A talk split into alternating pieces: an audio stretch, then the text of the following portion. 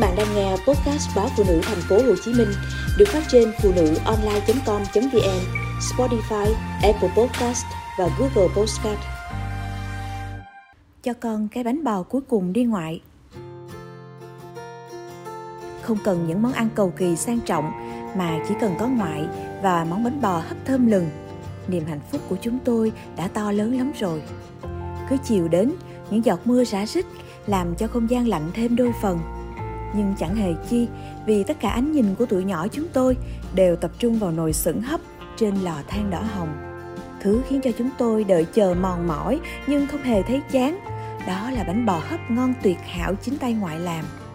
Để làm ra món bánh bò nướng hay hấp đều phải trải qua nhiều công đoạn, cần sự nhẫn nại của người thợ làm bánh.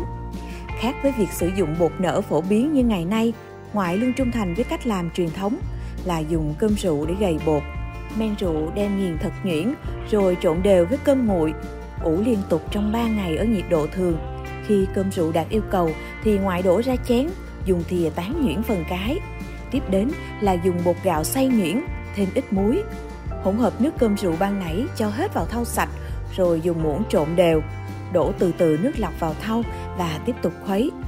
Sau đó thì ngoại thường sẽ ủ qua đêm sáng hôm sau, chỉ cần nhìn bằng mắt thường, sẽ thấy bề mặt hỗn hợp bột có sủi tăm là đã đạt yêu cầu.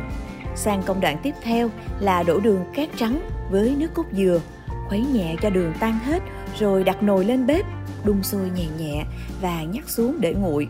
Đổ vào thau để ủ tiếp ít nhất 4 tiếng cho đến khi bột sủi tăm lại. Lúc này hỗn hợp đã dậy mùi thơm và béo lũ trẻ con chúng tôi tranh thủ ngoại không có ở dưới bếp thì nhanh tay quét lên một ít bột để nếm. Cảm giác ăn vụng lúc nào cũng ngon, nhưng cớ sao lại cứ hồi hộp vì sợ ngoài bắt gặp và trách phạt sẽ không cho ăn bánh bò ngoại làm. Lúi húi một hồi, lò than cũng đã rực hồng. Ban đầu ngoại đun sưởng nước cho thật sôi, rồi xếp bát nhỏ vào nồi. Ngoại cũng không quên thoa một ít dầu ăn ở chén nhỏ để chống dính. Tiếp đến tay ngoại thoăn thoắt đổ nửa bột vào chén vì bánh sẽ tiếp tục nở bung ra quá trình hấp ngoại không mở nắp và chỉ sau 10 phút là bánh đã chín hoàn toàn. Vừa mở nắp sửng thì có một mùi thơm khó cưỡng, cứ len lỏi trong sự háo hức của những đứa cháu đang thèm ăn. Dùng que tre vót mỏng, ngoại cho những chiếc bánh bò ra những tấm lá chuối xanh mướt. Dù có thòm thèm cỡ nào thì chúng tôi cũng không dám ăn. Phần nào cho người lớn thì ngoại để riêng, phần nào cho đám nhỏ thì ngoại chia đều. Cầm trên tay chiếc bánh bò nóng hôi hổi với màu trắng đục đã là niềm thích thú. Tôi dùng tay tách nhẹ bánh ra hai phần thì mới thấy được độ dai và rất nhiều rễ tre trong chiếc bánh. Khi thưởng thức miếng bánh đầu tiên, ai cũng cảm nhận được độ mềm, xốp, xen lẫn vị béo, thơm và ngọt vừa phải. Cứ đứa này ăn hết một cái thì lại chìa tay ra xin ngoại. Cho con thêm một cái nữa đi ngoại dù ngoại nhắc, ăn ít thôi, còn chừa bụng ăn cơm.